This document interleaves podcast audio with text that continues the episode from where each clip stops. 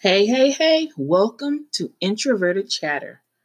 Today I'll cover an article from Wake Living Magazine, Fall 2017 issue. The title of the article is Men Don't Do It Alone. See Your Doctor. Skin cancer.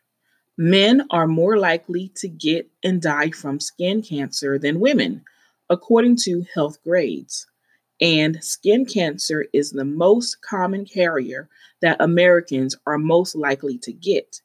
Typically, men spend up to 10 hours more a week in the sun than women and are more likely to have outdoor jobs.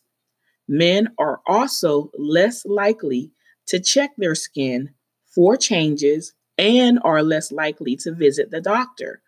The good news is that the cure rate for skin cancer is the same for men and women, those regular doctor visits are very important. Here are some prevention suggestions from Healthgrades and Men's Health magazine. First, be aware that men can get skin cancer on the tops of their heads and behind the ears. This is because men tend to have less hair than women. I'll repeat that. Here are some prevention suggestions from Health Grades in Men's Health magazine. First, be aware that men can get skin cancer on the tops of their heads and behind the ears. This is because men tend to have less hair than women.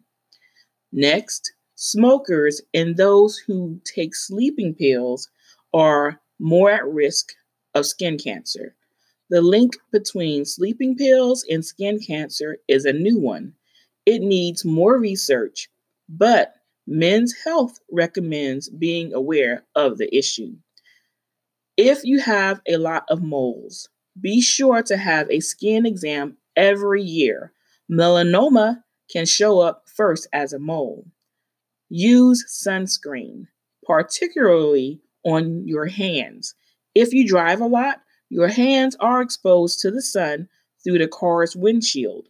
Also, wear sunscreen on the back of your calves if you are wearing shorts. The calves are frequently hit with sunlight, and that adds up over time. If you have red hair, fair skin, or both, you are more at risk of sunburn. Some symptoms of skin cancer. Be sure to check with your doctor if you notice any of these A, B, C, D, E symptoms. A is for asymmetry. One half of a mole or birthmark does not match the other. I'll repeat that. A is for asymmetry.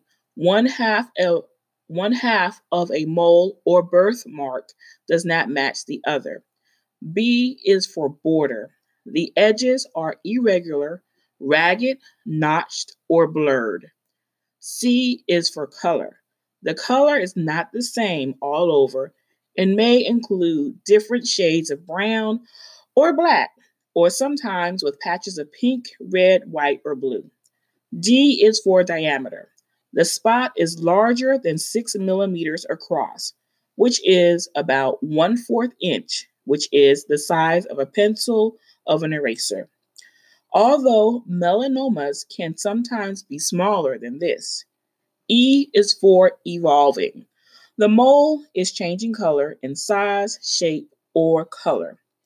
Learn more about symptoms of skin cancer at www.cancer.org.